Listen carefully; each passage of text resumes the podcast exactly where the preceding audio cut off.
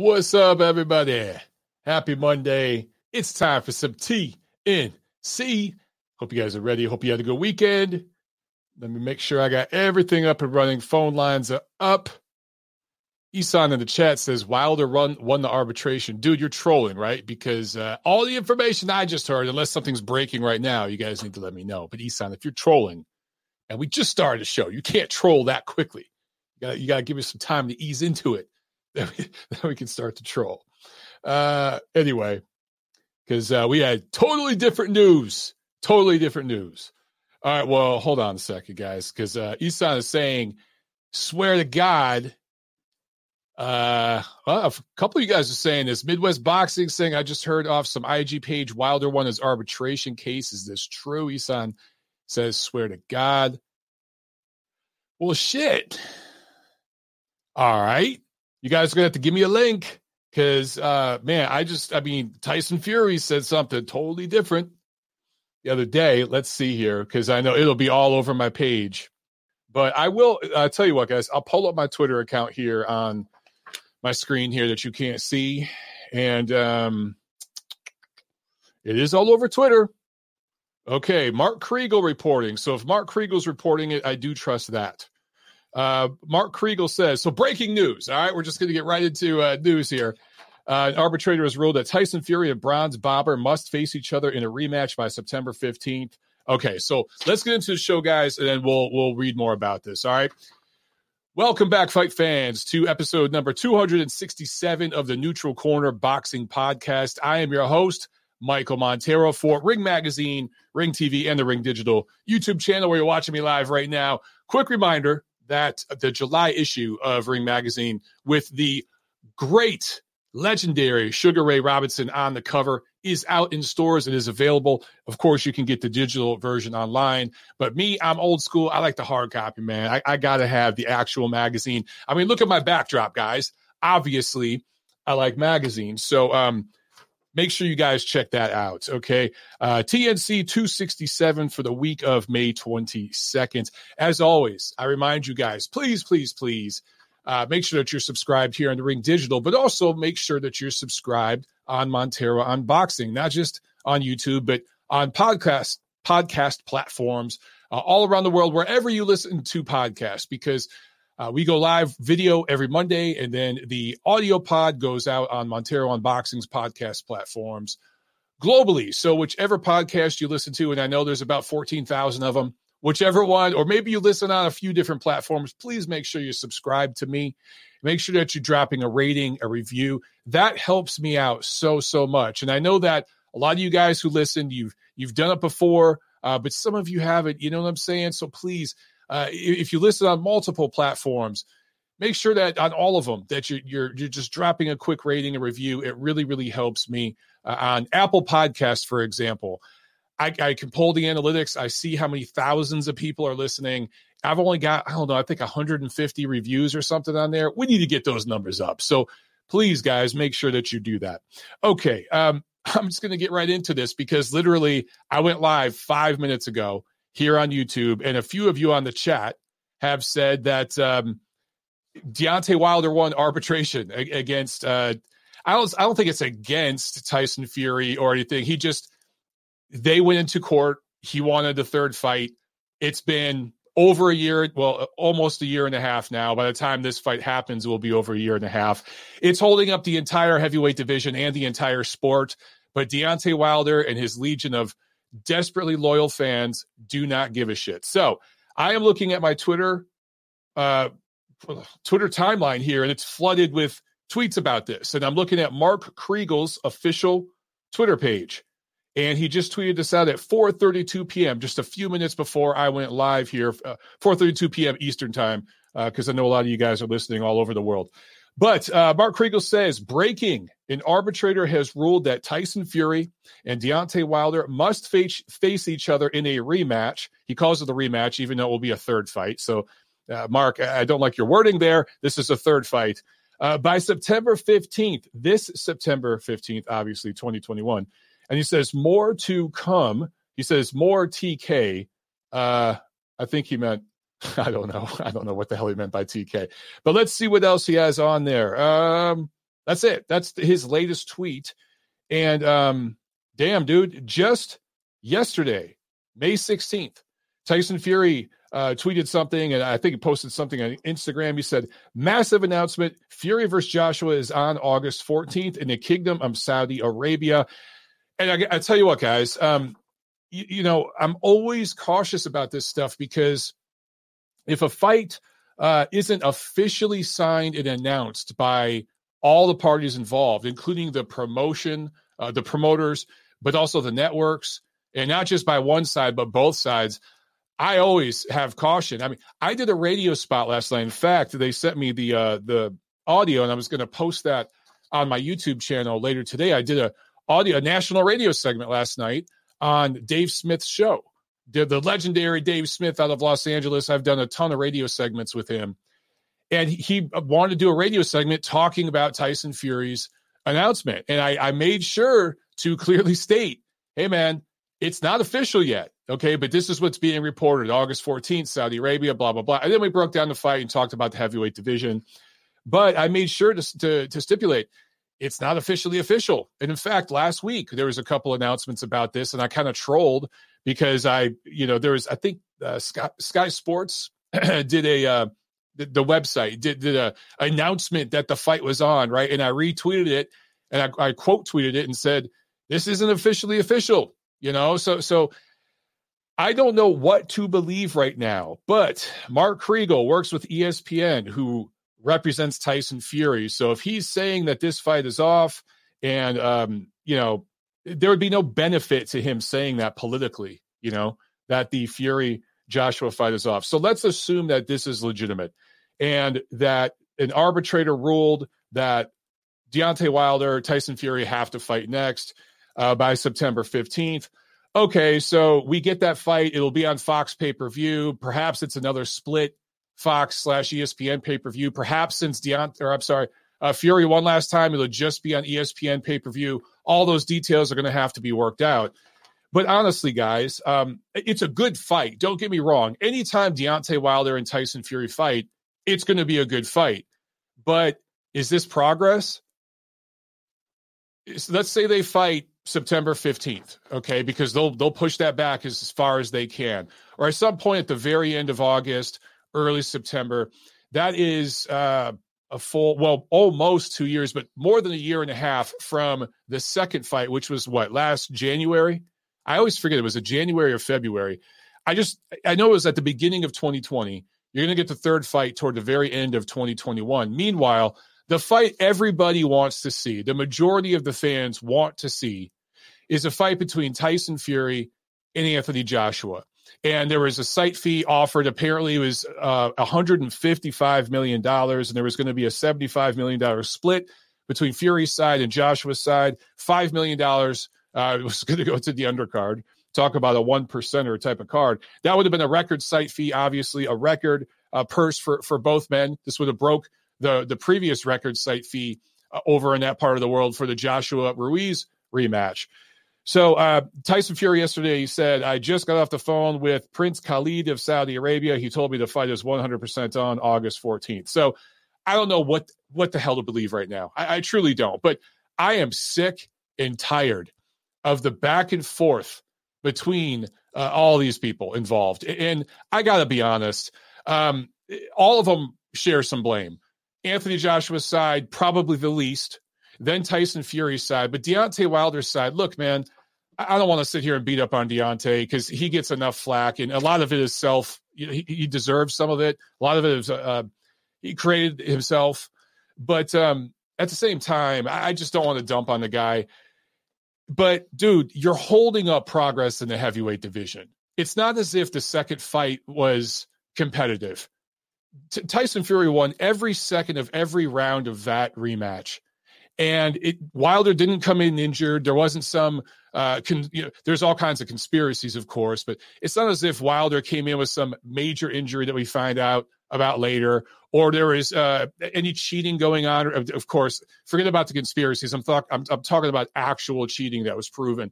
There was drug testing for that rematch. Uh, everything, the gloves and all that were were thoroughly inspected by Nevada State Athletic Commission officials.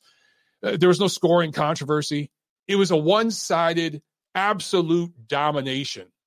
And it was last February 22nd. Tony Yayo in the chat. Thank you for correcting me because I couldn't remember if it was January or February.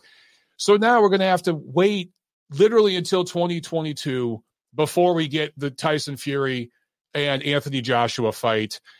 If somehow Deontay Wilder shocks the world and beats Tyson Fury in this third fight, um, that's an amazing story. And I hope that Wilder would fight Anthony Joshua next year. But there's a track record here, guys. And I'm not going to get into a whole Al Haymon PBC thing and what they do.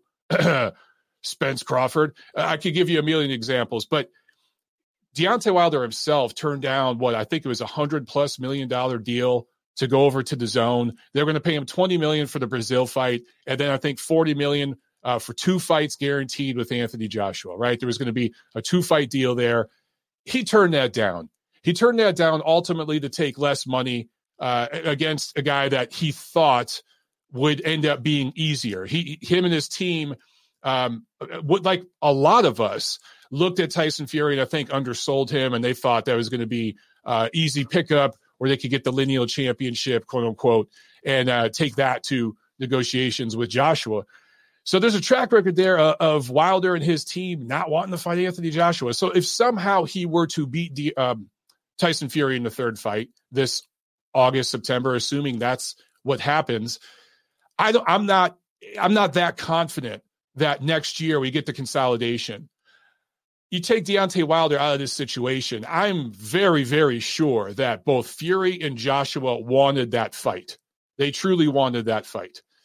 And yes, it, it, was a pain in the ass with the negotiations. It was back and forth, and there was all this talk and conjecture on social media that drove me freaking nuts. And there was a, every podcast. Tyson Fury took a shit today. What does this mean about the Anthony Joshua fight? Oh, Anthony Joshua masturbated uh, you know, today in, in his closet. What does that mean about the Tyson Fury matchup? Every damn podcast, every damn website was posting articles like that. It's driving me nuts. You know, Eddie Hearn is wearing a bathrobe while picking up the paper. What does this mean about negotiations? You know, I don't give a shit. Just make the goddamn fight. And now it looks like we're not going to get it. So, uh, you know, this honestly sucks. But again, I, I'm not even 100% sure I believe this. And who knows? Maybe there's some step aside money planned and they could do that. And maybe this was all just a, pl- a, ploy of Wilder's team to get some extra money in his pocket, and he ends up fighting the winner. Maybe that could be negotiated. I don't freaking know. But uh, you know, we got a phone call here. Let's jump over to the phones real quick, and I'll get back to news and notes. Uh, man, this just blew up right before the damn show. So let's uh, let's jump over to the phones. Five one three, you're on the show. Go. Hey, Michael. Uh, I'm like, I don't understand why they keep putting these rematch clauses in in these fights because like they don't. Not all these fights require a rematch. I mean, I don't see why anything's going to be different if Wilder fights Fury again. It, it yeah, I hear you, man. That, that's just, mean, just. Well, first of all, who am I talking to? Uh, this is Andrew. Andrew, okay. Well, thanks for calling in, man. Yeah. Um, you know, I, I, that's just the way these big deals are negotiated now. When you have fighters on, it's it's part of the problem with the fractured nation, uh, nature of the sport right now. Because if you have a fighter on Fox, a fighter on ESPN, and they're doing a huge deal like this, the the money's so big and there's so much at stake that they just want to wrap it uh, together with a, a rematch clause. And I just think every big fight that you see from here going forward, it's going to have that kind of stuff uh, tied into it. Unfortunately. Well, uh, do you do you think there's a way they could maybe add like stipulations to the rematch clause where if like the fight ends in a knockout, it's yeah. null and void, or if it's wide enough on the card they can't go redo the rematch clause because it's not really necessary because the fight wasn't good enough or like close enough or competitive enough to really constitute a rematch. That's a really good, uh, really, really good point, man. And I think going forward, yeah, we're going to see that. Also, how about a global pandemic? No one saw that shit coming. So that wasn't obviously in the contract before because nobody, we, you know, sports and, and boxing specifically has never gone through something exactly like COVID before. So I think going forward, there's probably going to be stipulations like this in the contract. I mean, Deontay Wilder fans are going to be extremely excited about this if it's legitimate and this all comes true, right? And he ends up fighting Fury a third time.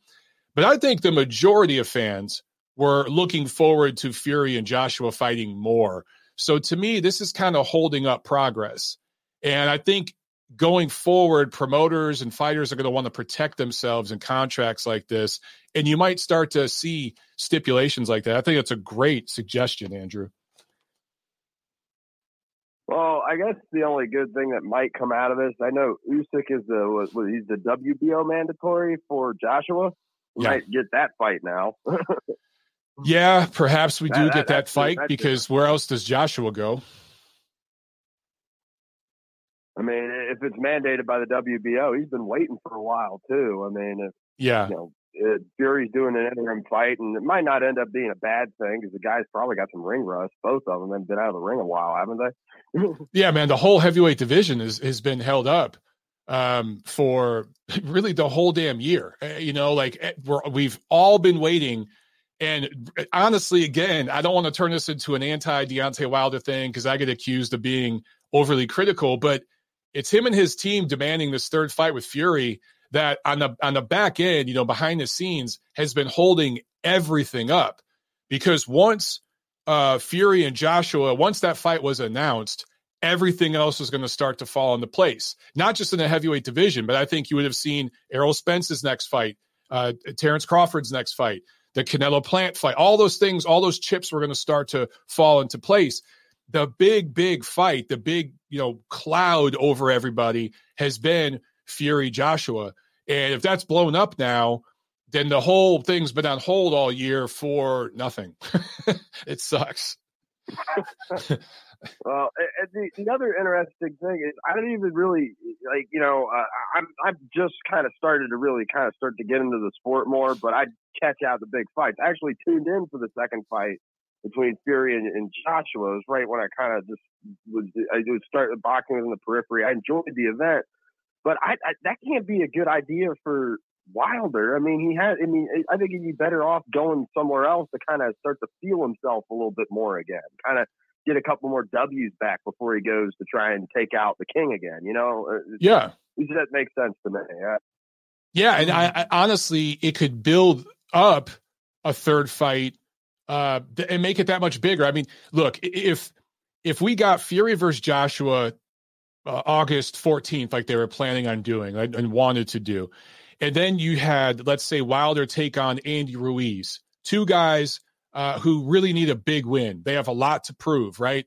Uh, Ruiz had a dominant loss to AJ in, in, in, their rematch, and Wilder had a dominant loss to Fury in his rematch. So if those two guys fought on Fox pay per view, maybe you know a few weeks within the the Fury Joshua fight, the winners of those two fights, it's a no brainer for next year and that could go to Las Vegas, Allegiant Stadium, that brand new stadium they built there. Uh, that would be 100% capacity. I mean, it just makes too much sense. That is a build, you know, that's something that fans could get behind. And now all that's on hold, and it's just this this messy, nasty situation.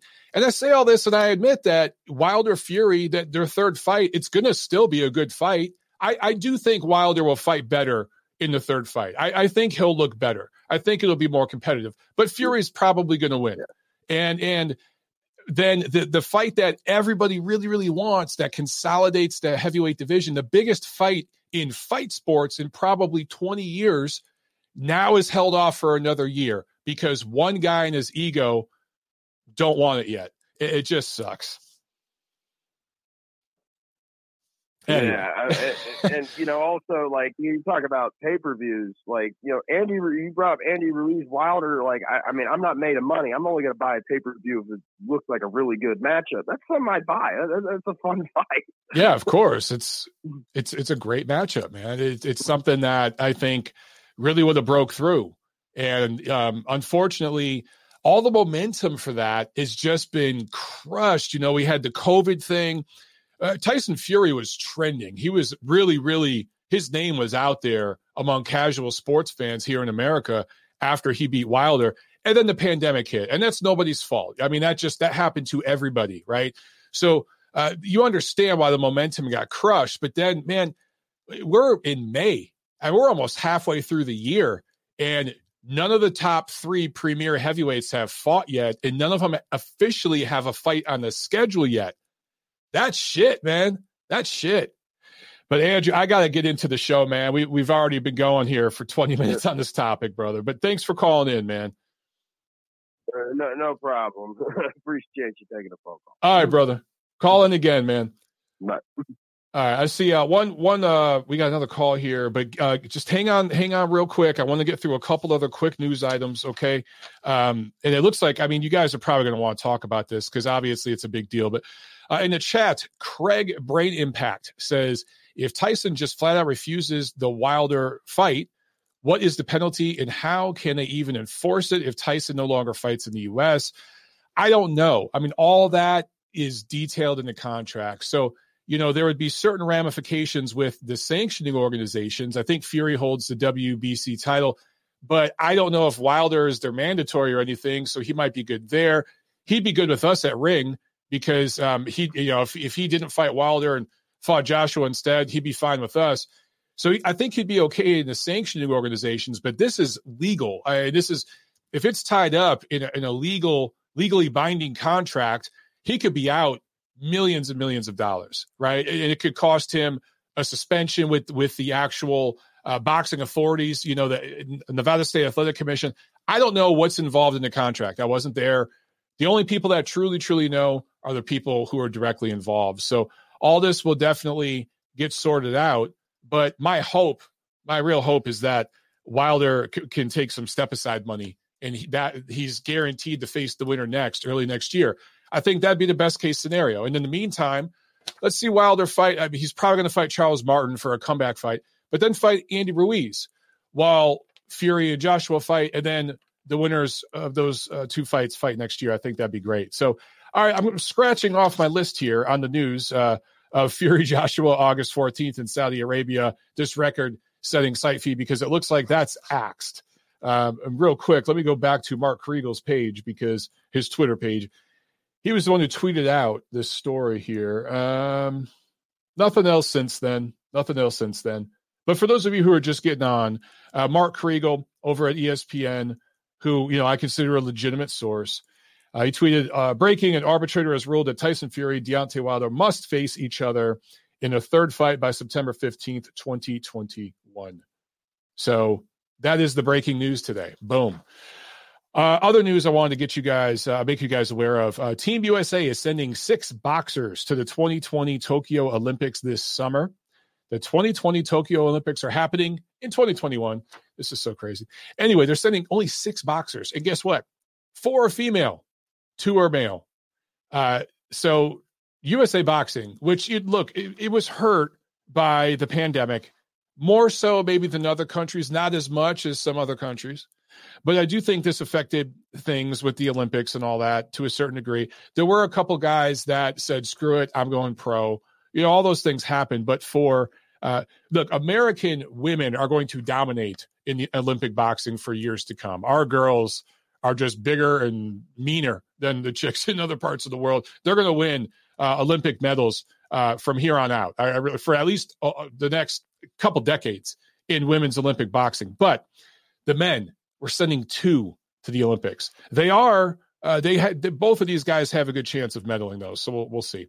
AIBA World Championship scheduled for Belgrade, Serbia, uh, October 26th through November 6th. So if you guys care about that. I mean, I love seeing the World Championships just because you see the young talent, but the AIBA, one of the most corrupt sporting organizations in the world, they're not quite as bad as the International Olympic Committee, the IOC, who is the worst. They are the absolute worst, and FIFA right there with them. Those are just extreme levels of corruption in those uh, parts of the uh, those uh, organizations. But AIBA, they're up there. They're definitely up there. All right, see a few of you guys dropped off the phones. But um, we got one other call that held on. So let me jump over here from Anonymous. Anonymous, you are on the show. Go. Anonymous. Uh, could that be me? Yes, that's you. I like that name. Well, what's your real name? what's your real name? I'll take that. it's uh, John. Oh, John. Okay. What's up, How brother? you doing, buddy? Good. Uh, not much. Not much.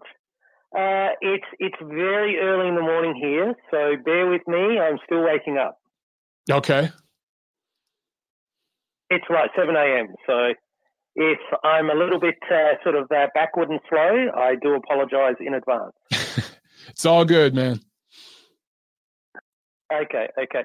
No, I, I, I had to ring because uh, obviously with the AJ Fury fight, if if what you're reporting is actually accurate and correct, then I mean that's we're being a bit blasé about this. I mean, as you said, if if that was to occur and we have the third fight with Wilder and Fury, and obviously Wilder wins, then that fight's off. I mean, that's that's a massive deal. I mean, this is this is a really big deal. It's huge. It's it's going to impact the heavyweight division for at least the next 12 months, if not more. Oh well, it would be more. I mean, obviously that's the biggest fight in boxing. So mm, yeah, uh, yeah, good point. Me, as I say, I've, I've virtually just sort of woken up, and uh, you know we're sort of all talking about this, as I mentioned previously, in a very kind of blasé way. And I'm thinking, oh my gosh, you know, we've just announced Eddie Hearn has just announced the biggest fight in boxing, and certainly the biggest fight uh, since COVID and now it may not occur. It may, in fact, it, well, it may not happen at all entirely. So that, that's scary. I mean, that's a very scary thought. So I'm still just taking this in and absorbing it. But uh, oh boy, yeah, not good. I'm telling you, John, it looks it looks like it's blown up because uh, I'm looking. There's a few more sources that I trust who who uh, a couple people just DM me. Uh, so this is legit. Uh, Don't it, tell it, me that. I don't want to hear it. I'm sorry, man. I, first thing in the morning, we're just ruining your day.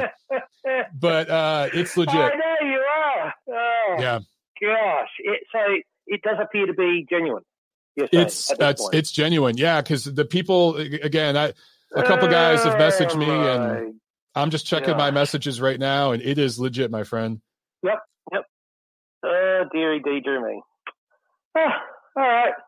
Well, you've made my morning. Thank you for that. I'm I'll sorry. Allow you, uh, I'll let you go. I'll allow you to uh, to get on with the show. But uh, I, I, can't believe it. This is this is a massive bummer. But uh, anyway, yeah.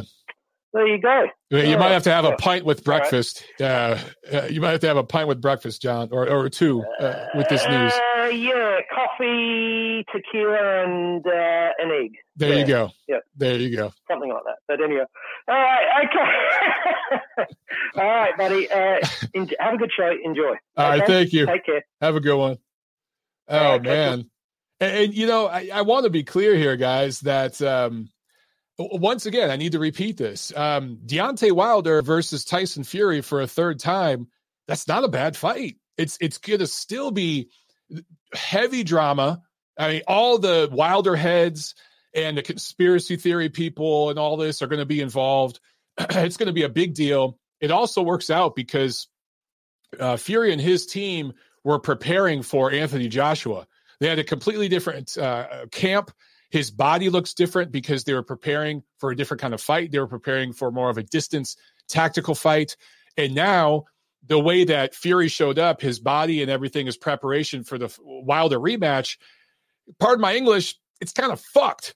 So Wilder and his team here, some sneaky genius, some um, backroom dealings, and some some. Th- this is the business of boxing. It gets a little nasty. It's very much like politics, like the last presidential election. There was some nastiness, and you know, um, that's just how it gets. You know what I'm saying? So, so, um, man, on and on it goes. This thing of ours with uh, the soap opera.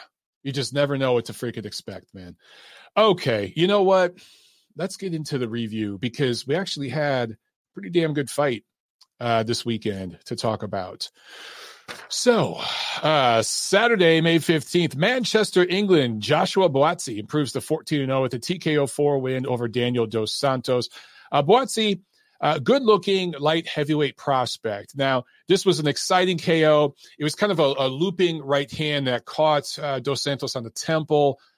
And he immediately crumbled on his way down for good measure. Buatsi nailed him again, and that put him spark out, unconscious. Scary knockout. But in fairness, Dos Santos, his resume is dog shit. I, I, I took a shit this morning that's about as you know as, as substantial as Dos Santos' resume. That's not to shit on the fighter Dos Santos, but that's just the reality. I'm having a little fun. I, I don't mean to be disrespectful. He hadn't faced legit world class opposition, so great knockout for Buatsi, but it's time to step up the opposition. He hasn't fought uh, guys that you know are really going to start to test him. Let, us bump it up now in the second half of 2021. But I'm interested in watching Buatsi. He's a Ghana native who now uh, lives in London, of course, trains out of London. Was in the 2016 Olympics. He got bronze in the 2016 games, and he's a smart guy. He has a degree, a double degree in management and sports science. So he's an educated boxer. So definitely, this guy is going to be set up uh, for business or something like that after boxing. You love to see that. You love to see these guys coming out now and getting degrees and stuff like that uh, outside the ring, and they can still handle their business in the ring. So uh, he's a smart dude. And he can fight a little bit. I want to see more from him. PBC on Showtime, TB, uh, TGB promotion. Sorry, Tom. Uh, Dignity Health Sports Park in Carson, California. This was a pretty fun card. I, really thought that this was a fun card. And a part of it was there were actually fans there. I know a bunch of you guys that were there. Uh, one of my dear friends, Jeff Joyner, went with a friend of mine, Anthony Saldana, who dabbles in boxing media there in Southern California. Uh, Anthony does some writing. His wife, Cynthia, did photography. They're dear friends of mine. Cynthia passed away late last year due to COVID. Uh, so it, it was kind of a bittersweet thing uh, Jeff, you know, let me know him and Anthony were going to the fights, Anthony Saldana. And I think it was the first time Jeff had gone to a fight after my brother's death and Cynthia's death. My brother Anthony de- Anthony's death and uh, Anthony Saldana's wife's death, Cynthia.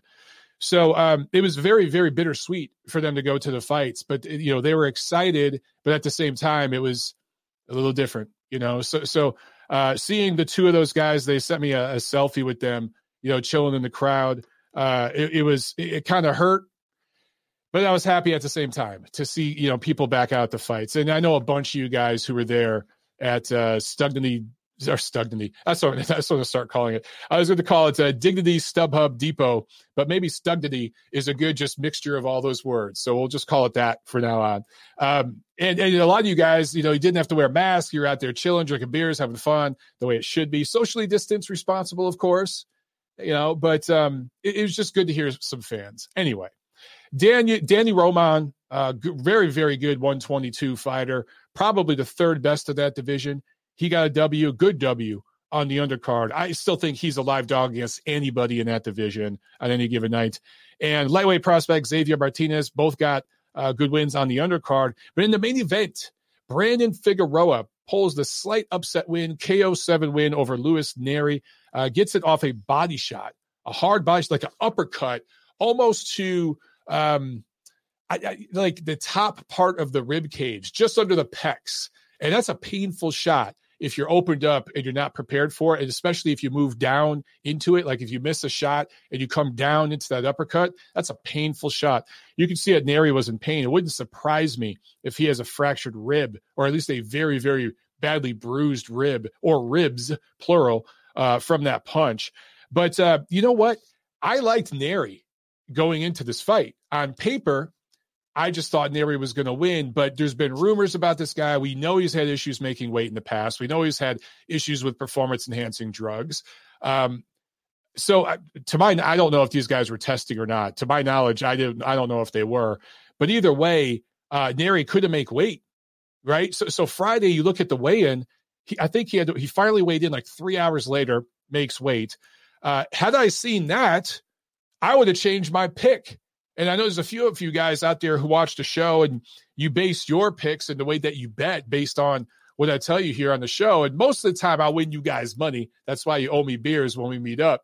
But uh, this particular week, you know, I, I told you guys that Nery was going to win this fight. But after seeing that weigh in, holy shit, uh, the odds really, really shifted. And it started shifting a little bit before the weigh in. I think that's because some of that, his troubles making weight got leaked out there to people. The odds makers they always know guys on the street. All right, it's wise guys in that business. You know what it is, and uh, they they get info off the street, and they kind of knew. But um, you know, I need to start doing um, a Friday show on my channel where maybe we just do a quick wrap up after weigh-ins and do one last I guess uh, pick segments or something like that. So if you guys would be interested in something like that, I won't be able to do it every Friday. It will depend on my workload. But that's why, you know, sometimes I used to break up the show in two parts. And that was one of the reasons why. Because sometimes you get like breaking news toward the end of the week, or somebody looks different at a weigh in, or even sometimes at like a public workout. You could see a dude and you're like, that guy, how the hell is he going to make weight? You know what I'm saying? So, anyway, maybe that's something I can look at. But for Brandon Figueroa, he is going to fight Stephen Fulton September 11th to unify titles. I love this. The winner of that fight is the consensus number two in that division. Number one is Akhmadaliev. And I think Roman's right there at number three. And any combination of those fighters. So so right now, I think uh don't quote me on this, but I think the way we have him ranked at ring is of course Akhmadaliev, number one. And then I think right under that, you're going to have uh, Fulton, Roman, and then Figueroa, right? So any of those guys get in the ring, any combination of it, it's great. This is a great division. Don't forget about Raeese Aleem. He's right there. Uh, th- this division is great because these guys are fighting each other. What a noble concept. If only the welterweights would look at what they're doing at 122 and 140. Uh, and, and a couple other divisions. But that's why this division delivers, man. But I love that we have a build this is kind of what I was talking about earlier, related to the heavyweight division uh, with the Wilder Fury uh, Joshua catastrophe right now, th- that whole mess. But with Brandon Figueroa, Luis Nery, they were fighting. Stephen Fulton was there, and after the fight, he got in the ring with with Figueroa, and you know these two guys are going to fight. You know the date. The only thing you don't know right now is the venue. It'd be awesome if we knew what city and venue, but you know these are the guys. You see their face, you hear them talk. They meet each other in the ring. You know that they're going to fight. They've both been fighting on Showtime, right? You've seen them fight on Showtime before, so th- there's a, there's a history there. There's a build. This is what boxing needs to do more of. It's something they do great over at UFC. It's something they do great over in WWE. I don't even is WWE still the thing in wrestling? I, I don't know because they've changed names so many times, but over in wrestling a big reason why that works is because the storylines, and it's something that boxing just screws up so much. Talk about the heavyweight division. Uh, yeah, the storylines get screwed up and timelines and builds. It's easy for casual sports fan to for to follow a build. If you look at the Super Bowl, I always use American football as an example because probably three quarters shit, probably 90% of the people that watch the Super Bowl don't watch another damn football game all year. Half the country, to probably more than half the country, watches the Super Bowl. And it's because the majority of the, the people watching are casual sports fans, right? But there's a build, there's a storyline. You have your regular season, you have your playoffs, and you all the storylines converge, and the best teams play against each other, and then you have the two top teams that wind up in the Super Bowl. It's simple, it's easy to follow. Somebody who doesn't know a damn thing about American football can see what's going on in the the uh, NFC Championship, the AFC Championship. That determines who's going to be in the Super Bowl, and then they know who's in the big game, what the storylines are, because the mainstream media jumps all in on that stuff, and they know who they're going to pull for and all that good stuff boxing used to do the storyline thing so well. You look at behind me, the guys on these magazines, some of these faces on these magazines. Uh, George Foreman's back there, Evander Holyfield's back there, right? There's some of these guys on there. Back when they were fighting, there was these storylines built up, and you you knew what was coming down the road. You knew what was at stake when you watched a fight because you knew, okay, the winner of this fight's probably going to fight the winner of this fight coming up next week you could follow it. And so I like that with, with this card. Great job by TGB Promotions. Uh, Figueroa and Fulton, that's going to be a fun fight. I favor Fulton in that fight style wise, but uh, that's going to be fun. It's going to be a lot of fun. Depending on where it's held, crowd atmosphere should be awesome. So I think it's going to be uh, a lot of fun, man. All right, let's um Uh, we got a call real quick. So let, us jump over to this call and then we'll do the big loaded preview. We got a big, big fight to talk about. All right. 570, you're on the Hello, show. Mike. Hey, what's up? Hey, Mike. Uh, yeah, I think the Friday show would be a great a great way to kind of break it up and do the fight review or uh, the um, fight prognostication on Fridays. I think people would love to call in and you know break down the fights because you know this this past weekend, you know the information came out that Nery was only getting two hundred fifty thousand compared to Figueroa was getting six hundred fifty thousand, and with PBC fighters, you know that you know the powers that be were behind Figueroa in that fight, and um, you know if you're looking to make a bet, it was a smart yeah. move to put it on Figueroa there. Yeah, man. It, it, it any seemed, information counts. When you saw the odds shift like that, you knew that money was, you know, changing hands. Uh, yeah. Uh, last minute like that, it's like holy my shit. Book, my book stayed the same. I'm on Fox Bet, and uh, that's the same as William Hill, basically, which is a really highly respected outlet. Um, so I, re- I didn't see any changes, but maybe on, on some other outlets it did. But yeah, I mean, that info could help people. Mm-hmm. And on a Friday show after weigh-ins, you know, we, everyone could kind of pitch in and, you know, break it down. Cause, you know, at this point, everybody has an online account. Um, gambling's legal in every state, basically. So, uh, you know, why not? I think it's good for the, the sport. It gets more people involved. You have a little stake in it. So, you know, that'll be great if you could do that Friday. Yeah, I think so, i will um, start doing that. I mean, maybe we'll we'll get that started this Friday. It's just as long as I'm free to do it, yeah. then yeah, absolutely. Yeah, exactly. Gotta gotta budget that time, but yeah, you know, I, I'm just I'm going crazy listening to this arbitration, um, which just happened with Wilder. Now, Al Haymon, you never can underestimate this guy. He always finds a way, you know, to to grease palms. I mean, I'm not making any accusations here, but it I mean, this guy always seems to get his way. And you made a great point about Tyson Fury. You know, he um, he changed his body, and yeah. now he's you know a svelte boxer again. And if he has to fight Wilder, does he go back to the 275 pound beast that just came forward and, and obliterated Wilder? Maybe. Um, if I'm Fury, I'm gonna I'm just gonna relinquish the WBC belt at this point and just fight Joshua if that's the, the only way I can do it. Um, I think the people want the two best fighters uh, heavyweight to fight. I don't think it. I don't think the WBC belt matters. If anything, it would be more entertaining to see Wilder finally have to fight Dillian Whyte for the vacant strap. Yeah. I think that would be great, and then have Tyson Fury come and whoop his ass again to clean up to, to clean up all the belts, and then have uh, AJ maybe fight Usyk after whoever wins or loses that fight.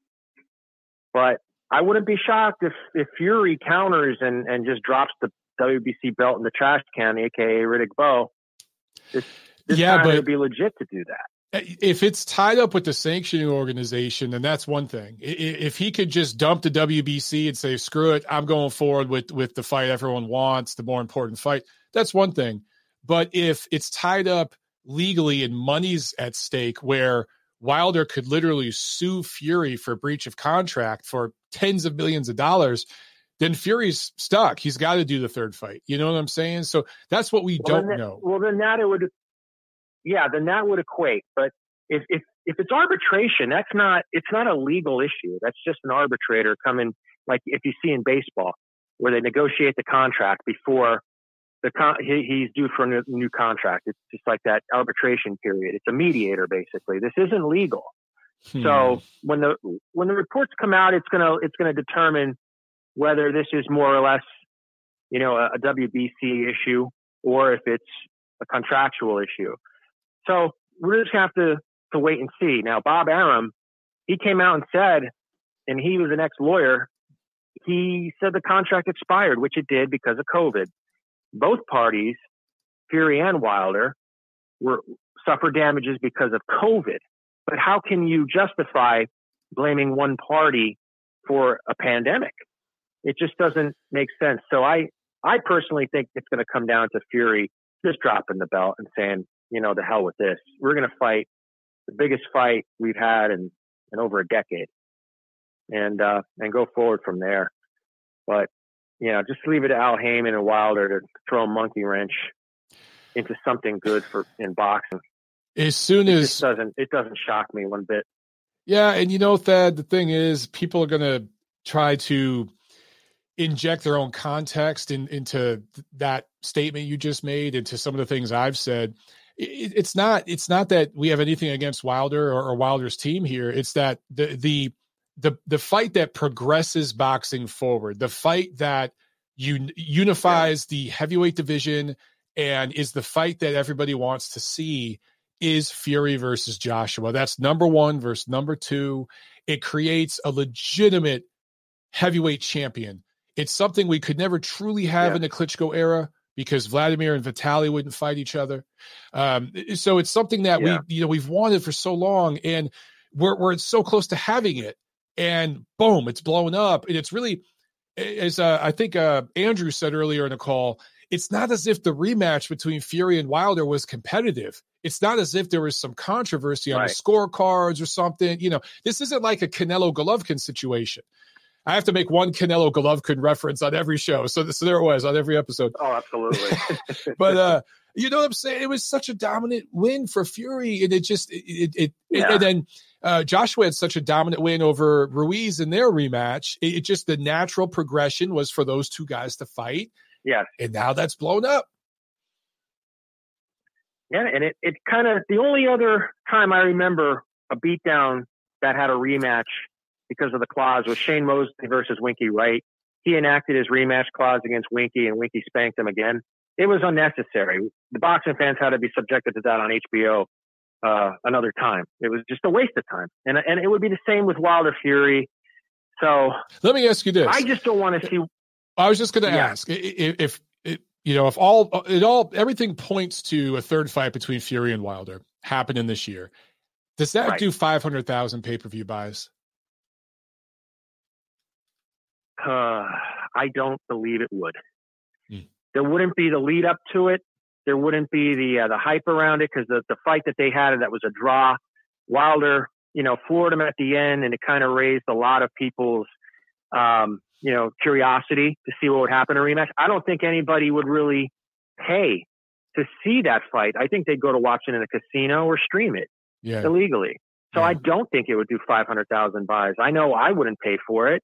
Um, the only thing that would be the, the issue is if Tyson Fury with his new physique, how that's going to affect them. I think that's the only smoking gun as far as what happens in that fight. And, um, I, I would think if Fury chose to go along with his AJ physique, he would bo- he would outbox Wilder again. But the way to beat Wilder is put pressure on him and to attack. He can't fight off the back foot. Yeah. And he just can't take punishment. He doesn't move his head. He's a sitting duck. If if a fighter was determined to just go in there and take hellfire coming in, they would knock Wilder out.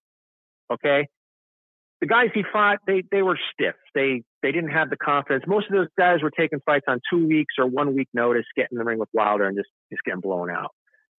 But my theory on Wilder is he's done. He's a shot fighter. It doesn't matter who he fights in the top ten, he's going to get knocked out.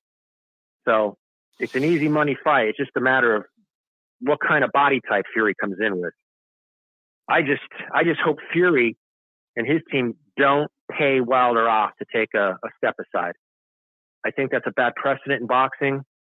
I think it's uh, a lot of fighters are just doing uh, these moves to get the payoff. I think. Yeah. I think that's the the real thing here is the Wilder people don't want the fight. I think they want the payoff. So I it hope Fury sticks to his guns. Yeah, I just think he. I just want to see him stick to his guns and and just say, all right, well, here, take the WBC belt then. If, if all you want is a payoff, I'm not going to pay the money. Just take this garbage belt and I'm going to fight AJ for undisputed because everyone knows I, I own that belt and I'm throwing it in the garbage can because this is for the two best fighters at heavyweight right now. That's, that's undisputable. He and, he and AJ are the two best. So, well, you are on the record, you know, brother. We'll see what happens. I got to get back to it though, man. Love being on the record. We'll do. Have a good night. All right, man. Thanks for calling in. Okay. All right, guys. Um, I, I, need to get to a few items here in the chat. Uh, feeling dangerous uh, with the super chat pledge. Thank you so much. She says, I hope you do a Friday show this week. I plan on putting some money on the big fight this weekend. Could use the insight. Well, I'll give you some some big ex- insight here in just a minute, okay? And as usual, uh, I'm going to hit on a few things that I think a lot of people are overlooking. So we'll get into that in just a second. But uh, some of you guys had some good comments in here. Thank you for the super chat. Uh, Zach D in the chat says Saudi Prince, Eddie Hearn, and Arum, they will get their way. It just it just depends, man. It depends on the uh the what's in that contract. It, it, we just don't know. Everybody's speculating, but we we honestly don't know. Uh, they could have Fury by the balls in that contract, and it could cost him tens of millions of dollars to not go through with the fight. So, uh, Lobster Eleven in the chat says arbitration is actually a legal format it's just not done via lawyers and courts, judges. Arbitration is done to avoid legal action. Uh, if arbitration breaks down, the legal process is an option. That is absolutely correct. That's how I understand it. Arbitration, as as Thad just mentioned in the call, is like a, a mediation. It's it's a it's a third party saying, "All right, guys, let's sit down, let's let's whack this shit up, and let's figure out a way to to make a deal here." And so the arbitrator that was hired, which was hired by Haymon's side, obviously sided with Haymon. Gee, there's a surprise. But uh, you know, the guy that paid for the arbitrator, you know, he sided with him. So it's not surprising. But now you can take that and you could go to court and say, listen, we have this contract. We had an arbitrator say, uh, side with us. We want this third fight. So, so it looks to me, man, that that the Fury Joshua fight is off, guys. I mean, I think that it's pretty clear that fight is off until next year. And according to the decision by the arbitrator, uh, what's being reported. And it's again, sources I trust have now DM me. I just checked some DMs from guys I actually trust, uh, not some of the talking heads on Twitter and stuff, but guys I know that I have full confidence in. And they told me, yeah, man, it, they got to fight by September 15th. So it is what it is. And um, we're definitely going to see this uh, third fight. I don't know why they're calling it a rematch. I get it. Technically, it was a rematch of the second fight. That you know, there was a rematch clause, but it's a third fight, so it's it's not a freaking rematch. They already had a rematch, and Fury won it. Uh, let's see here. Supremo watching from Vegas. We appreciate you watching, brother. Uh, Twal in the chat says, can't they just make a deal that Fury versus Joshua winner must face Wilder next? I think they could.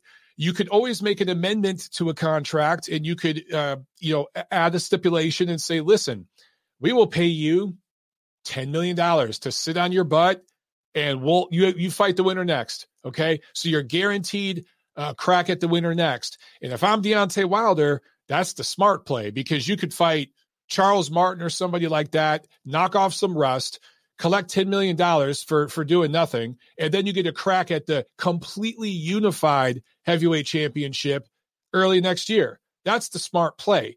Is that what they're going to do here? I don't know. I don't know. It's hard for me to to know what the hell is going on anymore. Uh, Emma Willis says Wilder stopping undisputed again.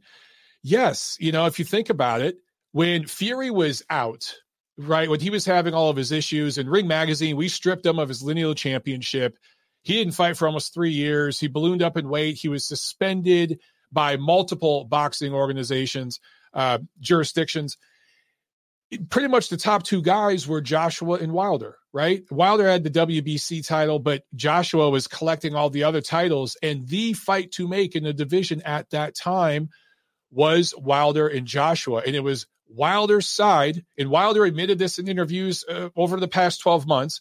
Um, I'm not just pulling this out of my ass, but Wilder's side was offered a career high money, over $100 million by DAZN uh, to to do three fights, and two of them were fights with Anthony Joshua. There was one fight uh, with Dominic Breazeale, and then he was who I think was a mandatory, and then he was going to fight uh, two fights with Joshua. There's a guaranteed rematch in that deal, and he was advised to turn it down. So this isn't the first time him and his team have kind of prevented that number one versus number two matchup. Uh, so it's unfortunate, but um, it is what it is. All right, uh, let's get into the preview of the big, big fight this weekend that's being overshadowed by all this heavyweight news. But um, I just wanted to reiterate what's going on in the heavyweight division because I see a bunch of you guys just jumped on and are watching right now. So thank you for watching. Uh, I know you guys are watching from all over the world. So, real quick, Fury Joshua is off. We're going to get the third fight between Fury and Wilder uh, before September 15th this year. Obviously, that's probably going to happen in the United States. I'm guessing Las Vegas, but who knows? All right, this week, let's get into the preview. Friday, May 21st, there is a Telemundo card from Tampa, Florida. And Saturday, May 22nd, uh, we got a couple different shows. Sam Eggington is fighting Carlos Molina in the UK. No TV outside of UK Channel 5 showing that fight um, which is you know I find surprising. Usually something like that would be picked up by ESPN Plus or one of the platforms. And there's a small club show in Greenville, South Carolina that I will be covering for Ring TV. A friend of mine, Levante Early, 13 and 0, 140 pound prospect out of Charlotte, North Carolina. Awesome, awesome guy, um, awesome family, and his whole team are great people. I, have met them uh, a couple years ago when I moved out to this part of the, the country and uh, I've trained at their gym a, a, bunch of times and gotten to know them. Uh, so I'm going to be hanging out with uh, Levante Early and his crew this Saturday in Greenville, South Carolina, as he uh, goes up against uh, Edward Diaz from the Dominican Republic. Early is scheduled to fight five times in 2021. He just fought in March, and I was fighting in May uh, this weekend, and I think July, September, and once again in the fourth quarter. So he is a prospect that is staying busy. He is on a fast track. So uh, I'd look for my report about that because I'd love to get some eyes on Levante early. Nickname Vaughn, uh, good dude. And I think you guys would enjoy watching him fight. All right, but the big show, the big show this weekend, top rank on ESPN and ESPN Plus, Virgin Hotels at Las Vegas. And uh, of course, this is uh, the complete unification of the junior welterweight division. All of the titles on the line. Josh Taylor, 17 0 with 13 knockouts, going up against Jose Ramirez, 26 0. Uh, again, this is complete unification and the most important championship, the Ring Magazine Championship, on the line. So let's break down some of this. And I want to talk a little bit about um, first, let's get some numbers, but then let's talk about the promotion of this thing because holy shit, it, it doesn't feel like we should all be talking about this fight and be hyped up. And it just feels like there's no buzz. And I can't understand it because this is the kind of matchup that we've wanted at 147. We wanted at heavyweight. It keeps getting delayed. This is the kind of matchup that we want in every division. And um, these guys are doing it in their prime, undefeated. So they both deserve respect. And look, this is the fight to watch this weekend. I don't give a damn what other sporting events going on. This is the sporting event to watch. Okay, guys, let's put our money where our mouth is and let's make sure that we congratulate these guys and and, award them by watching this thing live, okay? Make sure you're at home this Saturday night and you're checking out this fight because we need to reward fighters that are doing this sort of thing. Josh Taylor is five foot ten. So is Ramirez. Taylor has a 69 inch reach. Ramirez a 72 inch reach. So Ramirez is a little bit longer, longer arms, a little more gangly, and Taylor's probably a little more solid, a little more compact, uh, maybe a little stronger naturally, um, but um, pretty much the same size. Um, Taylor is 30 years old. Ramirez is 28. What's interesting is even though Ramirez is younger, he went pro in 2012. Taylor went pro in 2015. So it's actually Ramirez who has, you know, more professional fights, but uh, Taylor had more amateur fights, 150 amateur fights, right around there. And Ramirez had about 90 amateur fights. However, they both wound up in the 2012 Olympics. The difference is that Taylor ended up fighting briefly in the World Series of Boxing. So uh, Ramirez went right to the pros. You know, Top Rank signed him, I think, right out of the Olympics. He's a name brand up there in Northern California, where he's from. And they immediately started building his brand up there in Fresno. And he's been doing crowds up there since he went pro. So Top Rank knows how to build a prospect like nobody else in the business. And they've really done a fantastic job with Ramirez building him up. He's had a couple of close calls, right? But he's also had some good wins. They built him up very, very well. Taylor had a different uh, path. And, and he had a few more amateur fights, went to the same Olympics Ramirez did, but goes into the World Series of Boxing. Good experience there. World Series of Boxing, you're probably going to face better opposition over there than a prospect would in their first 10, 15 fights in the normal American process, or not just in America with American fighters, but you know what I'm saying? If you're their first 10, 15 fights, most guys, you're building up and checking out different styles or whatever. But in the World Series of Boxing, you got to be a damn good fighter to make those squads, right? So, so Taylor probably fought better opposition in the World Series of Boxing than Ramirez did in his first 10 or dozen or so pro fights. However, in recent years, both of these guys have fought some damn good opponents. I should mention that Taylor is a southpaw, of course, and Ramirez is an orthodox fighter. That will come into play here. But uh, both of these guys have taken some O's from fighters' records. Taylor has taken several O's. Ohara Davies, Ryan Martin, and I get it; those guys aren't world beaters, but they were undefeated when when he fought them, and he took those O's. But also, how about Ivan Baranchyk? How about Regis Prograis? Those are two very good wins, specifically the Prograis win. I thought that Taylor really bit down and showed something. And let's not forget, he went through that tournament. So he kind of went through the gauntlet. And that Prograis win was very, very good. Also had a win over Victor Postol. That's a good quality win. Looking at Ramirez, who trains with Robert Garcia, one of the best trainers in the business, one of the best gyms, gym scenes where he trains, uh, but just the camp and everyone he has around them. one of the best in the business. Uh, this guy took O's from Antonio Orozco.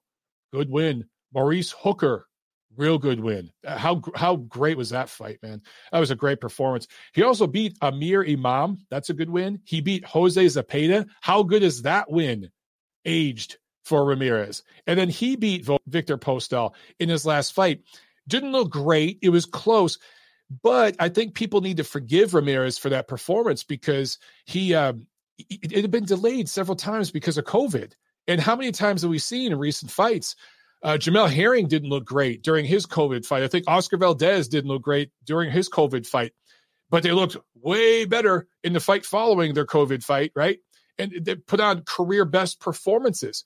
Could we see the same thing from Ramirez this weekend? Also, Mexican uh, fighters of Mexican descent, whether they be American or Mexican Mexican, have been doing really well against UK fighters lately, whether it's over there in the UK or over in the United States, just fighters from that part of the world. You know, I, I know Taylor's a Scotsman, but I'm just saying um, it's I that I have to bring that up because there, there has been a recent track record. Um, let's see. Also, here's another thing that no one's talking about. In 2020, Josh Taylor fought one round, one round against uh, a Pinan Kong Song, right? I who was a mandatory opponent obliterated that guy. He had no business being in the ring with him. It wasn't even a full three minutes. So in all of 2020, in the last year and a half, Taylor has fought not even three minutes. For Ramirez, he had a couple of bubble camps, right? That whole setup there in Vegas with Top Rank, and then ends up finally fighting uh, Postol. That goes to 12 round distance. He didn't look great, but he got through it, and he got 36 minutes of work in with one of the most – uh, proven, tested veterans in the 140 pound weight class. I think those 12 rounds are going to serve him extremely well this weekend. And for Taylor to only get about two minutes of work in the last year and a half, he's going to have some rust, man. He's absolutely going to have some rust. I think Ramirez is going to look really, really sharp early on in this fight because of all the things I just talked about. Um, I'm not going to give my pick yet. I'm going to wait a couple more minutes because I want to talk really quickly. Uh, well, first of all, the undercard. Jose Zepeda, who I just talked about, coming off his fight of the year last October over Baranchyk, is going over uh, and fighting Henry Hank Lundy, who's 37 years old out of Philly, fought everybody. This is, of course, a 140 pound fight. Another 140 fight on this card. Elvis Rodriguez, uh, very fast moving prospect, fought five times in 2019, five fights last year in those bubble series fights with top rank. This is already his second fight of 2021.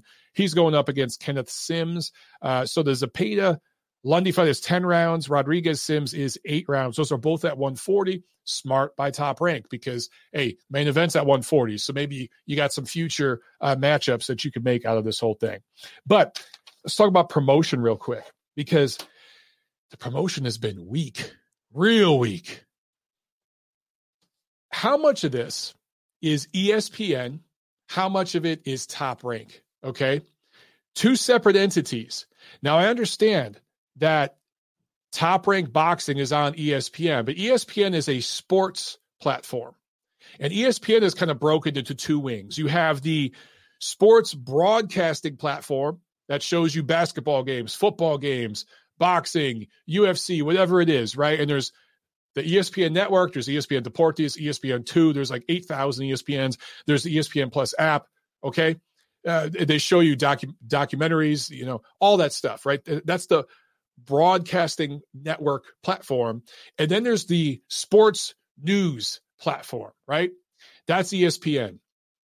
As far as sports news goes, I haven't paid attention to ESPN in years, especially when it comes to boxing. I don't go to ESPN for breaking news most of the time, although I, I did uh, quote a Mark Kriegel tweet at the opening of this show. So I'm being somewhat hypocritical here, but I follow Mark. I, I respect Mark a lot. And my boy Steve Kim, my my, my good friend, uh, wrote for ESPN for a while there, and I would uh, re- I'll read all his stuff, of course. But right now, ESPN to me isn't really in the boxing news business. I don't follow them for that. So what, what I see ESPN doing on their news shows, right? The, what's the one with uh, Stephen A. Smith and Max Kellerman? I can't think of what the hell the name of it is. Uh, first, first take, I think it's called first take. They are they will talk about Jake Paul knocking off Floyd Mayweather's cap. That is their boxing news. That's that's the kind of stuff they're going to talk about because they're trying to appeal to the casual sports fan and they're trying to appeal. They do the woke thing politically and all that kind of stuff. So there's an agenda with everything that they do. They're not talking about die-hard boxing matchups on regular ESPN, right? Outside of top rank boxing programming on ESPN, ESPN don't give a damn about boxing. So it doesn't surprise me at all that a matchup like this between Taylor and Ramirez, which is a die-hard fight fans type of matchup, isn't being promoted on ESPN. I haven't seen Ramirez on Sports Center. I, I don't watch Sports Center. So if, if some of you guys have seen some of this stuff and I'm wrong, correct me. Okay. But it wouldn't surprise me if Ramirez isn't being featured on Sports Center in First Take and all those kinds of shows. On the surface, you think about it, he should be. He's a former Olympian. He's literally the American dream right? Uh, family, immigrant family, and look at all he's accomplished. He does all sorts of community work. Uh, he's one of the real good guys in boxing with a wonderful story, undefeated American fighter, former Olympian. He should be all over those ESPN shows, but they're going to be more interested in talking about the Jake Paul freak show kind of stuff. Or if there's like a transgender boxer or something like that, they're going to talk about that kind of stuff that's the kind of stuff ESPN is going to talk about. So it doesn't surprise me that you're not seeing this fight promoted by ESPN. All right, so so that's one piece of the promotion. Then there's Top Rank. I think they've completely mishandled this entire promotion.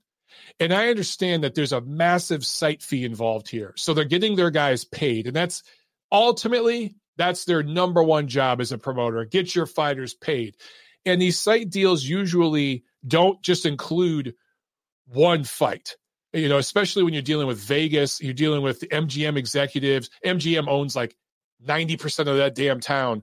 Um, so the site fee that they're getting probably involves options on future fights, right? And Top Rank is going to, they're in Vegas. That's where they're headquartered. They're going to continue to do all sorts of events there throughout the rest of this year, going forward, years from now. So it makes sense. I understand why the, there's all sorts of stuff written into this contract, I'm sure, with the casino buy in and everything. But you're putting this fight in front of 1,200 fans, 1,300 fans, and it's socially distanced. I think it's a 50% capacity thing. And I'd say a thousand of these tickets were part of the casino buy-in deal. So they're going to whales, degenerate gamblers from all over the place that like to fly in and blow 20 grand in a week and get their ass kissed by the casino because they're spending so much money these ticket packages are part of that whole thing. So that's where the majority of these tickets are going. I asked you guys on Twitter, how many of you actually were able to go and buy a ticket during that internet sale, right? And I only know like two or three of you who are able to get one, right? You you you compare that to the Canelo Saunders fight, which just happened in front of 70,000 people. It broke through. It was a massive promotion. It was in Texas, 100% open, where they could do a crowd like that. That's where this fight should be. But I think for political reasons, number one, but also for financial reasons and future planning financially, that's why this fight went to Vegas and it's at this small venue. It puts a little bit of a shit stain on it for me, but y- you can't you can't shit on this matchup. It's such a damn good fight. So that is my feelings why this promotion was so bad. Um, you know, again, ESPN, they're not going to talk about real boxing. They're not in that business. And the real boxing guys that they've had attached to their platform, they've frustrated them so much that they left. Right. So they don't have that right now. So I'm not surprised. But for top rank, man, you're getting your guys paid. But damn, this should be in front. Of, I'm not saying this fight would have did seventy thousand fans in Texas. I'm not saying that, but it probably could have did twenty thousand. You, you probably could have did that. I understand you can't put it in California. Who the hell would want to put a fight in California right now? A fight like this, I get it. You put this in Texas, that's neutral territory. Ramirez has fought there before, but uh, pretty much it's neutral territory. And yeah, you probably don't get the same amount of money but you're probably getting in front of 20,000 fans and it would just make the atmosphere better. I just hope that the atmosphere doesn't feel stale for this fight because the majority of the people that will be in attendance are not diehard fight freaks. You know, that's what worries me. Okay, back to the matchup itself. Everything I told you guys a few minutes ago, okay, it, it gives me this gut feeling, this this feeling, this visceral gut reaction and feeling in me to, to say that Ramirez is going to grind out a W. He's going to gut out a W. He's going to find a way to beat Taylor. He's going to look better than we've ever seen him look in a fight. He's going to get off to a fast start. He's going to get some great work done on the inside, and he is going to grind out a win over Taylor, maybe swell and bust Taylor up, cause some cuts, later in the fight that affect Taylor. But, however, I say all that and I follow it with this. I thought Regis Prograis was going to beat Josh Taylor. And I remember watching that fight in the World Boxing Super Series finale a couple years ago, or a year and a half ago. And I was so impressed by Taylor grinding out that fight against the guy who in, in Prograis who was fighting on the road, was a shorter guy, punching up at Taylor, all those things. I get it. But I told myself when Taylor won that fight, I'm not going to pick against this dude again. I just, he impressed me. And despite this gut feel, the gut feel that I have, and every indication in my brain telling me Ramirez is going to win, I'm going to stick to my guns and I'm going to take Taylor by split decision in a very, very close fight. Um, wouldn't surprise me. Either guy could win. Either guy could stop either guy. But I'm gonna, I'm gonna just, I'm just, I keep reminding myself of the guy that grinded out those wins against Baranchyk, who's a really strong dude, and then Prograis, who's a very strong-willed dude and was willing to do anything to win that fight and Taylor found a way to win those fights. So I'm going to take Taylor by split decision in a very, very good matchup. Guys, again, I will say this as a public service announcement. Make sure if you're going to watch any sporting event this weekend, you watch this one. Reward these young, undefeated fighters for getting in the ring, putting it all on the line to completely unify a division these two guys could go different ways. Ramirez could just fight in Fresno where he could do big crowds up there, right? And he could fight whoever the hell he wants and do big crowds and make good money. Taylor could fight in his part of the world and do big crowds and make money. These guys didn't have to fight each other, but they are. We need to reward them by watching this fight, tweeting about it, Facebooking about it, all that shit. You should be telling everybody you know, hey man, if you're gonna watch a damn boxing match this year, if you if you have that friend or family member that watches like one fight a year, you need to be hitting them up this week and saying, look, this is the one to watch. All right. Let's reward these guys for doing the right thing. All right. Looks like we got one more call here. I'm going to take this last call and then we're going to uh we're going to uh, just uh I was going to say tap out, but we don't we don't tap out in boxing. So I'm, I'm going to take a knee. All right, 847, you're on the show. 847. Hey Mike, this is uh, Rich from Illinois. How you doing today? Rich in Illinois. What's up, my man? How you doing? Hey, I'm doing a good. Thanks. It's not tap out, it's knockout. There you go. There you go. I'm gonna knock so, out. yeah. And, and and you should you should know better that I know.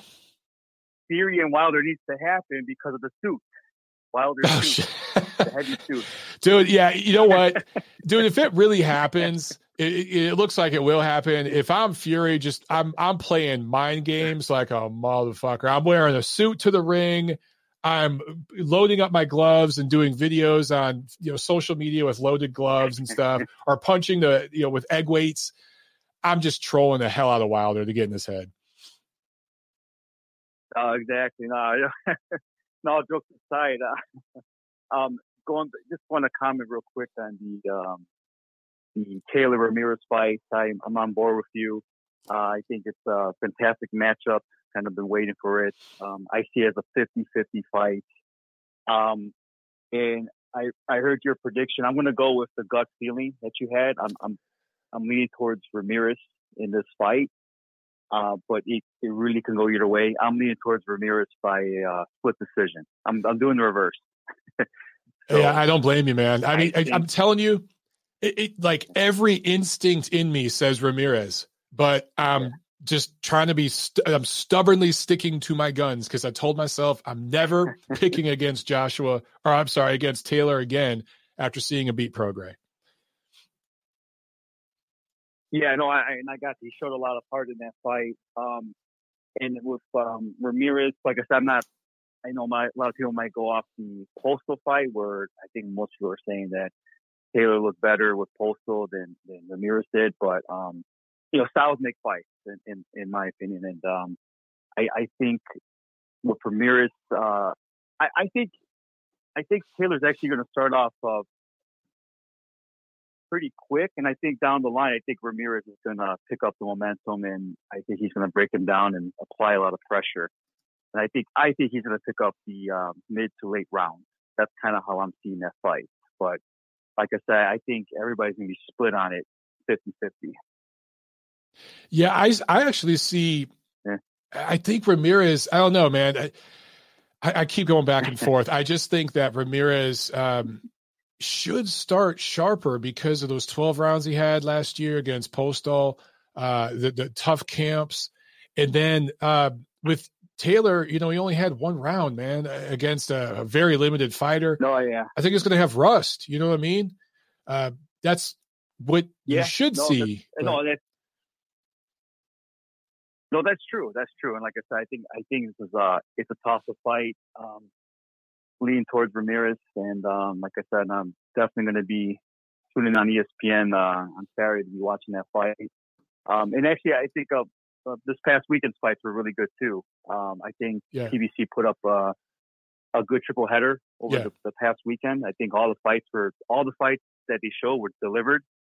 Um, and for I guess to me, with uh, Brandon Figueroa, really he impresses me every time I see him. Uh, he just beats his opponents on relentless pressure and volume and conditioning. And with Luis Nery, I, I really thought that I think his to me his best weight is weight. It's just that he had all these weight issues, but I think his, yeah. he was doing well in the fight. But I think he just um, the, the shots were not a you know he landed some good shots on Figueroa coming in. He was you know doing some good counter punches, but Figueroa just took him and just kind of just walked him down. He broke him down basically. And then uh, I think the body shots at the end just uh, took it out of Nery, you know, at, at, at the end. Um, now, as far as um, I think Nery belongs at 118. Let them. We'll see what happens after that. For for Figueroa, I think um, him in the Fulton fight is going to be really good. And um, I think uh, I think the same thing could happen. I, I, I yeah, I think I see Fulton as the, the better boxer, but yeah, if it figured out to keep that pressure, maybe you you know maybe maybe he use the jab a little bit better. Cause I saw like he kind of didn't do too much of the jab in the Nery fight, but like he goes puts the pressure and keeps it up. And I think the I think the late rounds get interesting, and let's see if Fulton can handle that pressure in in a long fight. Yeah, so, the late rounds are going to get real interesting. yeah. I, I think it's a good matchup, and just kind of going also back to the to that cool feature with um, Danny Roman. I think he, like I said, he's, he's still a player at 122, um, and I think he will give a, a, good fight to any of these guys we mentioned. Um, but I think you know he also deserves a title shot next, though, as well.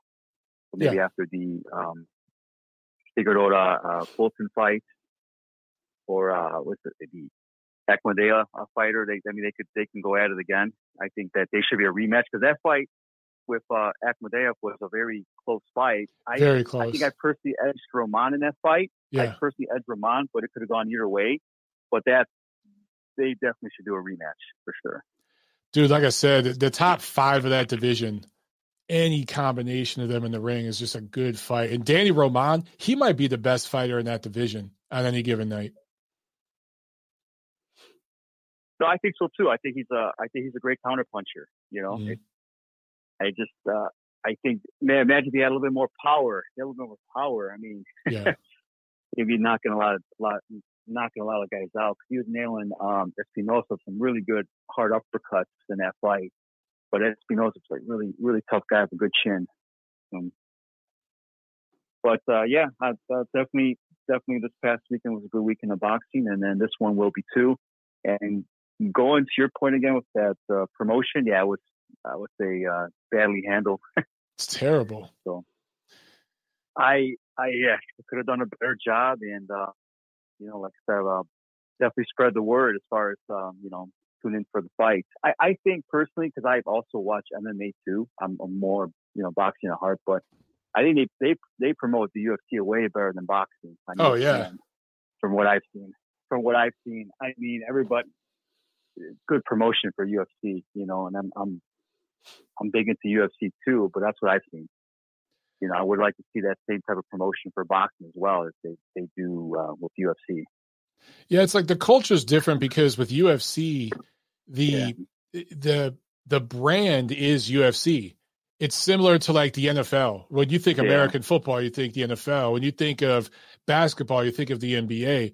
With boxing, no one cares if it's top rank, PBC. I mean, some people on the internet do, but outside yeah. of trolls, you know, nobody cares if it's the WBA, WBO. No one gives a shit. Uh, the fighter is the brand, right. you know, and that's what's so different about boxing. And it's, I don't think that's ever going to change. That's just the nature of the sport. So, um, but I agree with you. I mean, this is an example of two two fighters who aren't household names, and they do need promotion. And again, like Jose Ramirez, he should be all over ESPN. He, he's such a great story. He's the American dream. How are they not promoting the hell out of this kid? Agreed. You know what I'm saying? Yeah, I agree. I agree big time. I think they missed it. They missed on that one. Well, Rich, I got a few well, more no, calls, it's, man, it's, that just uh, called in. So, oh, go for it, man. Go for it. I, I appreciate it, you calling in again, bro. Have a good one. Yeah, no problem, man. Yeah, All you right. too. Take it easy. You too. Bye.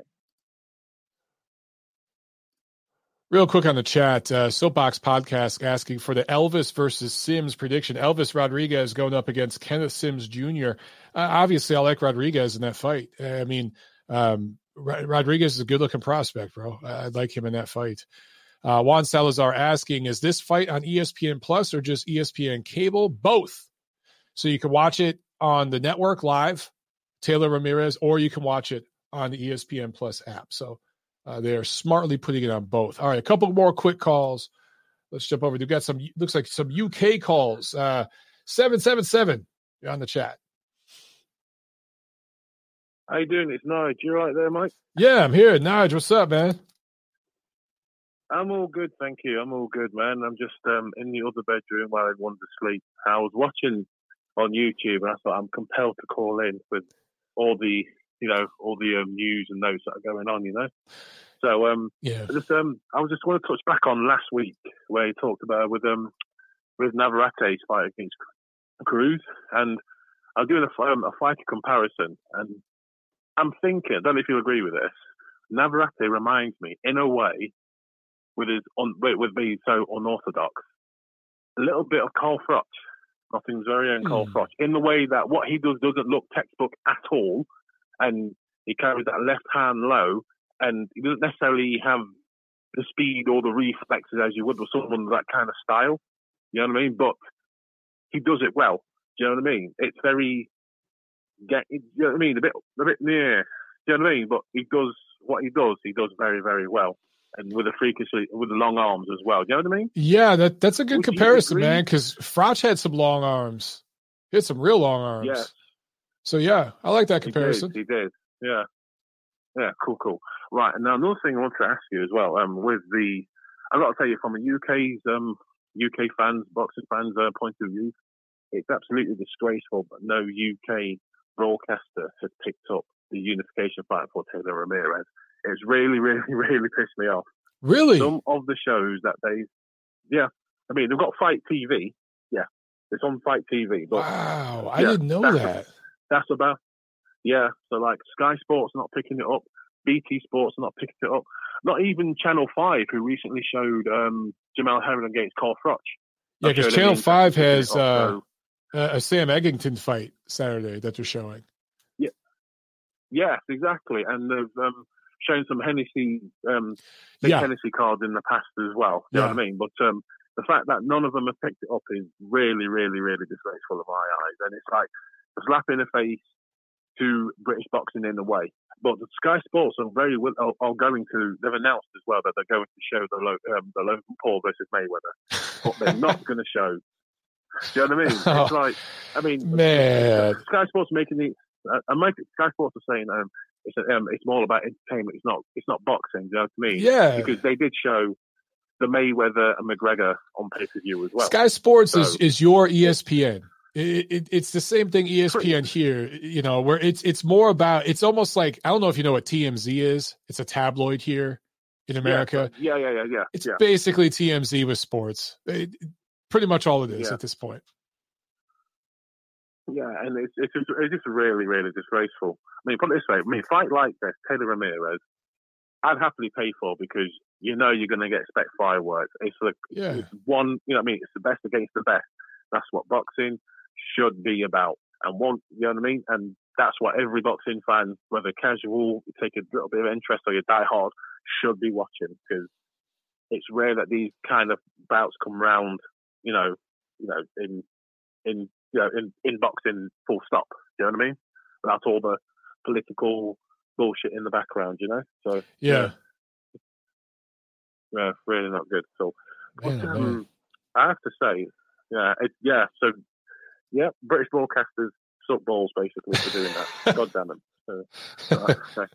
But anyway, I want to um, another thing I wanted to ask you because um, with regards now, I've heard um, Terence Crawford say with regards to what he's achieved so far in the sport, he's already in the Hall of Fame.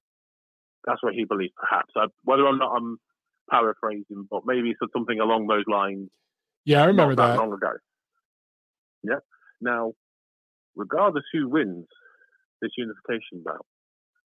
Would you say the? I mean, you can make a strong argument that they have a much better resume at 140 than Crawford, and maybe, and based on that logic from that statement, maybe they should be maybe going to the IBF Hall of Fame. You know? Yeah. The only diff, the only difference is that Crawford technically won a title at 135 cleaned out 140 and then won the title at 47. That so is true. Multi-weight world yeah, multi, yeah, he has that claim. Yeah, yeah, but yeah. you're you're not lying about 140. I mean, both I'd say Taylor and Ramirez already have a better resume at 140, just in terms of who they beat. Yeah, you know, yeah, yeah, and it, yeah, and and again, it's not Crawford's fault of who's available at the time. It's similar with the Klitschko situation. Right. You beat who you beat, who's there. You know I mean, you can't, you know, make up an imaginary opponent and have them face them, and you know what I mean. But yeah, yeah. But um, yeah, I just wanted to just uh, share that with you. You know, so like you know, UK boxing not picking up the You know, one of the best fights wow. probably this year. I'm going to go and say, yeah. So that's some bullshit right there. That's horrible, yeah. man. That's just horrible. It is. It is. It is. But anyway, Mike, I know you got another call waiting. I'm going to let you go. So um, again, keep up the good work, and uh, yeah, speak to you soon, man. All right, thanks a lot, brother. Have a good one. You take care, man. Thanks. Bye. All right, real quick before the call, next last call here, Chit uh, Corchado on the chat says, "I sent you a tweet yesterday about Mosley and Canelo." Be cool if you could talk about it. I'm late to the chat. Uh, if you could, brother, let me remind me of what that tweet was about. I'm sorry, I, I get so many messages. Um, I think, correct me if I'm wrong, but I think you might have been asking about drug testing uh, as it relates to uh, Mosley and Canelo and them testing positive and having issues with uh, PEDs. Correct me if I'm wrong. So get back in the chat and just give me some details on what you wanted to know about. Yeah, we'll talk about it, brother. Uh, all right, and let's get this last call here. We got another UK call, so let's jump on here. Uh, seven nine six, you're on the show. Seven nine six. Hello, Mike. Is this Ahmed? Yeah, yes. Sir. How's it going? How's it going? What's up, man? How you doing, Ahmed? Ah, uh, I mean, the buzzkill came in just as I finished work. I know, man. right before bed, you know, right before you guys got to go to sleep, you got to read this shit. So I was working. I was working, and just as I'm about to uh, clock out or get out the building, I see a notification from Michael Benson. And even though I talked about it yesterday, because I was talking to someone in the group chat, uh, boxing group chat, here, and they made a good point. The reason Tyson Fury announced the fight and Bob Arum or none of the other promoters went on record was, I think Fury or someone in the team told him that. I, this is just opinion. It could be maybe not true, but they knew that they either lost the case or Wilder won the case, and they wanted to prevent uh, prevent you know getting the blame and in a way it was damage control. I don't know what you think about that, but the timing of it was a bit odd. After saying that there's no money guaranteed and all that. And then saying he got off the phone to uh, the prince or whatever, the sheikh or king of Saudi Arabia. Like, I don't know. I, I agree with Steve Kemp. You can't really, you can't really feel too much for a lot of these guys when they've been saying every week that this fight's going to be announced this week, this week, this week, and then we're in May now. And I don't know. I'm, I'm kind of lost interest in the whole thing, but at the same yeah. time, I don't want to see the Wilder third fight, but could we really blame Wilder if it's in the contract? I think even Wilder's biggest critic, you can't really blame him. Like if Fury and his team made the mistake of stepping or whatever, you know, uh, not taking the third fight when it was when it was there, then I think they may maybe deserve some blame as well. What do you think about that? I think it's a fair point. I don't blame Wilder for wanting the third fight. I just think why didn't he want the third fight late last year when Fury and Arum and and uh, their, their team were willing to do it? It's there was a he got injured. Well, there was a, apparently there was a deadline that passed, and and then it was after the deadline passed. Wilder started talking about the third fight, and I just think there's just been so much grandstanding from all parties involved. The one person that I'll give credit uh, is Anthony Joshua. He's pretty much just shut up and let the process play out and just he's just been training and doing his thing. So he deserves credit. But Deontay Wilder, Tyson Fury, Eddie Hearn, I just all these guys involved in this situation. Every week it's some new shit on Twitter, and I just I'm just sick of it. I it's been overload, you know. So whoever fights, great, but like you, Ahmed, I, I don't I'm not particularly excited about a third fight between Fury and Wilder. I don't hate the fight. It's always going to be a good matchup between those two. They're two of the top heavyweights in the world. And I do think the third fight will be better than the second fight, but it's not the fight that we need. it's not number one versus number no, two. No. You know what I'm saying? no, no, yeah, I agree. Uh, this would would have been a good case. Now, I don't know what's in the third fight. If if the fight if he's ordered by the judge and they have to fight him or Fury will get stripped or whatever, step aside. I don't know the WBC what they say, but say if they have to fight him, then they'll have to go ahead. Uh, I do think uh, the bad thing about this is that, I don't know if we'll ever get the Joshua Fury fight thing when they're both in their prime because I'm not sure, but I think Usyk could beat Joshua. I don't know what you think, but I think Usyk is all wrong. I don't know. I, I just we still haven't seen Usyk take a real heavyweight punch, so we we just don't know if um, he can you know, handle a, a straight right hand from Joshua, and one of those shots will get in. If he can, then I agree with you. He can beat uh, he he can beat Joshua, but I'm just not sure. So Usyk did a better job. Look, outside David everyone else has either won 12 rounds with Chisora or they to have a rematch to knock out uh, Chisora or stop it, whatever. I think he that I think that his win has aged really well in 2012. But Usyk, I thought did a better job than Parker did on what's it called? Uh, yeah, Chisora and even Dillian Whyte, the first fight could have went either way. I know he knocked him off in the second fight, but a lot of people thought Chisora was winning that till he got clipped. But besides the point, he needed two fights to get rid of him.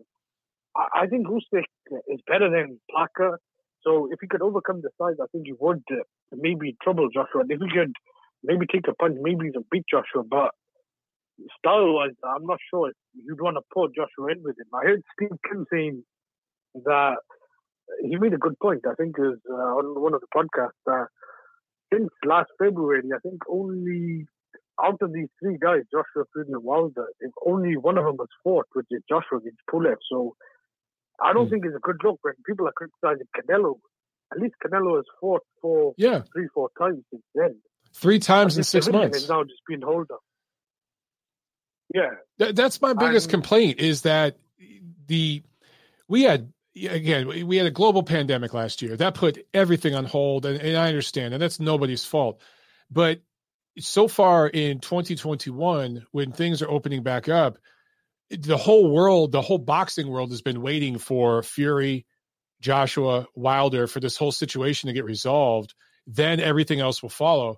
And, you know, it, I just feel like we're all three of those guys are going to fight once in 2021 it's it's it's just a, a, a, bad situation, and it's holding up progress. Yeah, I think it's holding up the sport and division. Yeah. When every division is being held up, it's not good. I think what would have been good was if Joshua and Fury fought. I know people want in the UK, but at the moment, uh, I think Eddie Hearn was saying that you can't, they can't guarantee crowds, so it's not going to be in the UK. But whatever they fight, if it's in Saudi Arabia, if it's in China or whatever, and the winner is to fight Wilder, I wouldn't mind that yeah. Wilder fights Ruiz or Charles Martin. At least then, if Joshua wins, Joshua Wilder potentially would have been maybe a fight they could make next. But now, I'm not sure. I, I still favor Fury, but I don't know what happens if Wilder wins that big fight. I just know, like the whole thing. If he does, I don't then... think he's a fight. I don't know if, if he'll fight Joshua. I don't know if the a Wilder Joshua fight would happen because Wilder's turned it down in the past. But I mean, I got to wrap up the show, man. I've been going for a, an hour 40 yeah. so yeah I was, uh, that's the thing about good job i'd say then we may have to see, see a fourth fight uh, yeah i don't know if a lot of people are interested in that I, I think that i think the third fight will do better than the first fight in america but there's no way it's going to do better than the second fight then no way to my knowledge the second fight almost cracked a million it didn't even crack a million i think it was 900000 but yeah. i'll let you get on with it a good show and as usual keep up the good work thank you ahmed have a good day or good night. All right, you too. Appreciate it. You too. Good trip. All right, guys. A couple more things in the chat here. Uh, so, so Chris, or I'm sorry, Chit Corchado was asking about. Um, so he says uh, Shane Mosley went 12 rounds with Mayorga, Ricardo Mayorga, then turns around and looks superhuman against Antonio Margarito.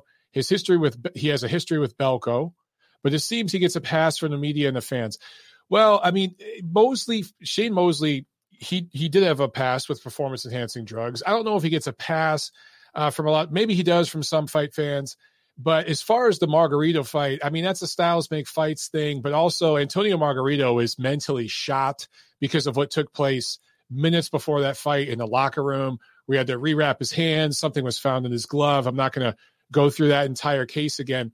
But he was mentally done going into the ring that night. So that was not Mosley beating a uh, 100% mentally, emotionally fit version of Antonio Margarito. I do think that played a role there. Uh, as far as him getting a a pass from fans and stuff. He fought before VADA testing was as mainstream as it is right now.